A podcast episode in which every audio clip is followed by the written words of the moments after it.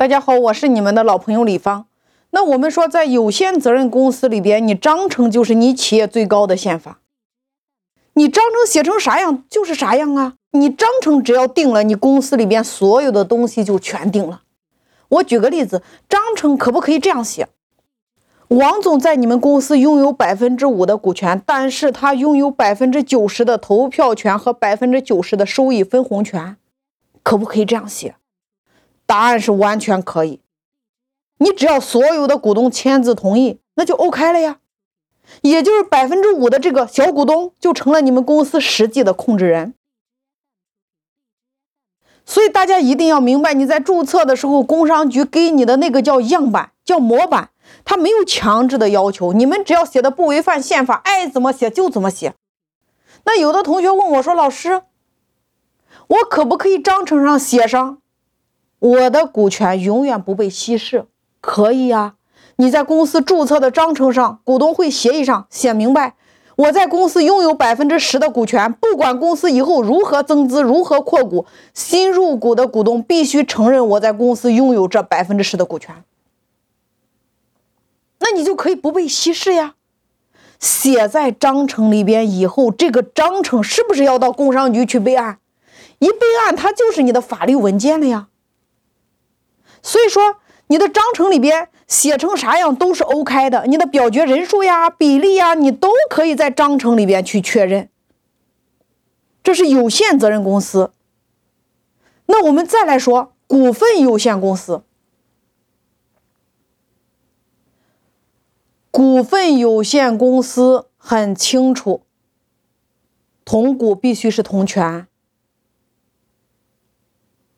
也就是说，股份有限公司里边，你的股权比例是多少，你就分多少红。比如说，你百分之三十的股权分百分之五十的分红，可不可以？答案是不可以。你百分之三十只能分百分之三十，这是法律定的，有多少算多少。所以，股份有限公司里边是必须是同股同权。我们再来说转让股权给别人，在有限责任公司里边，今天我想转让股权给别人。那我愿意转让，其他股东能在同等条件下优先购买。如果他们说买，但是呢五十天没有付钱，或者说他们都不想买，外人可不可以买呢？答案是可以。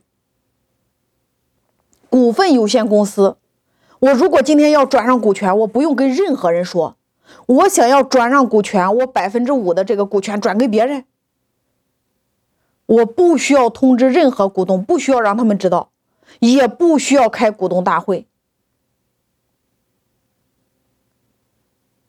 所以说，股份有限公司它不需要别人知道，直接可以办理。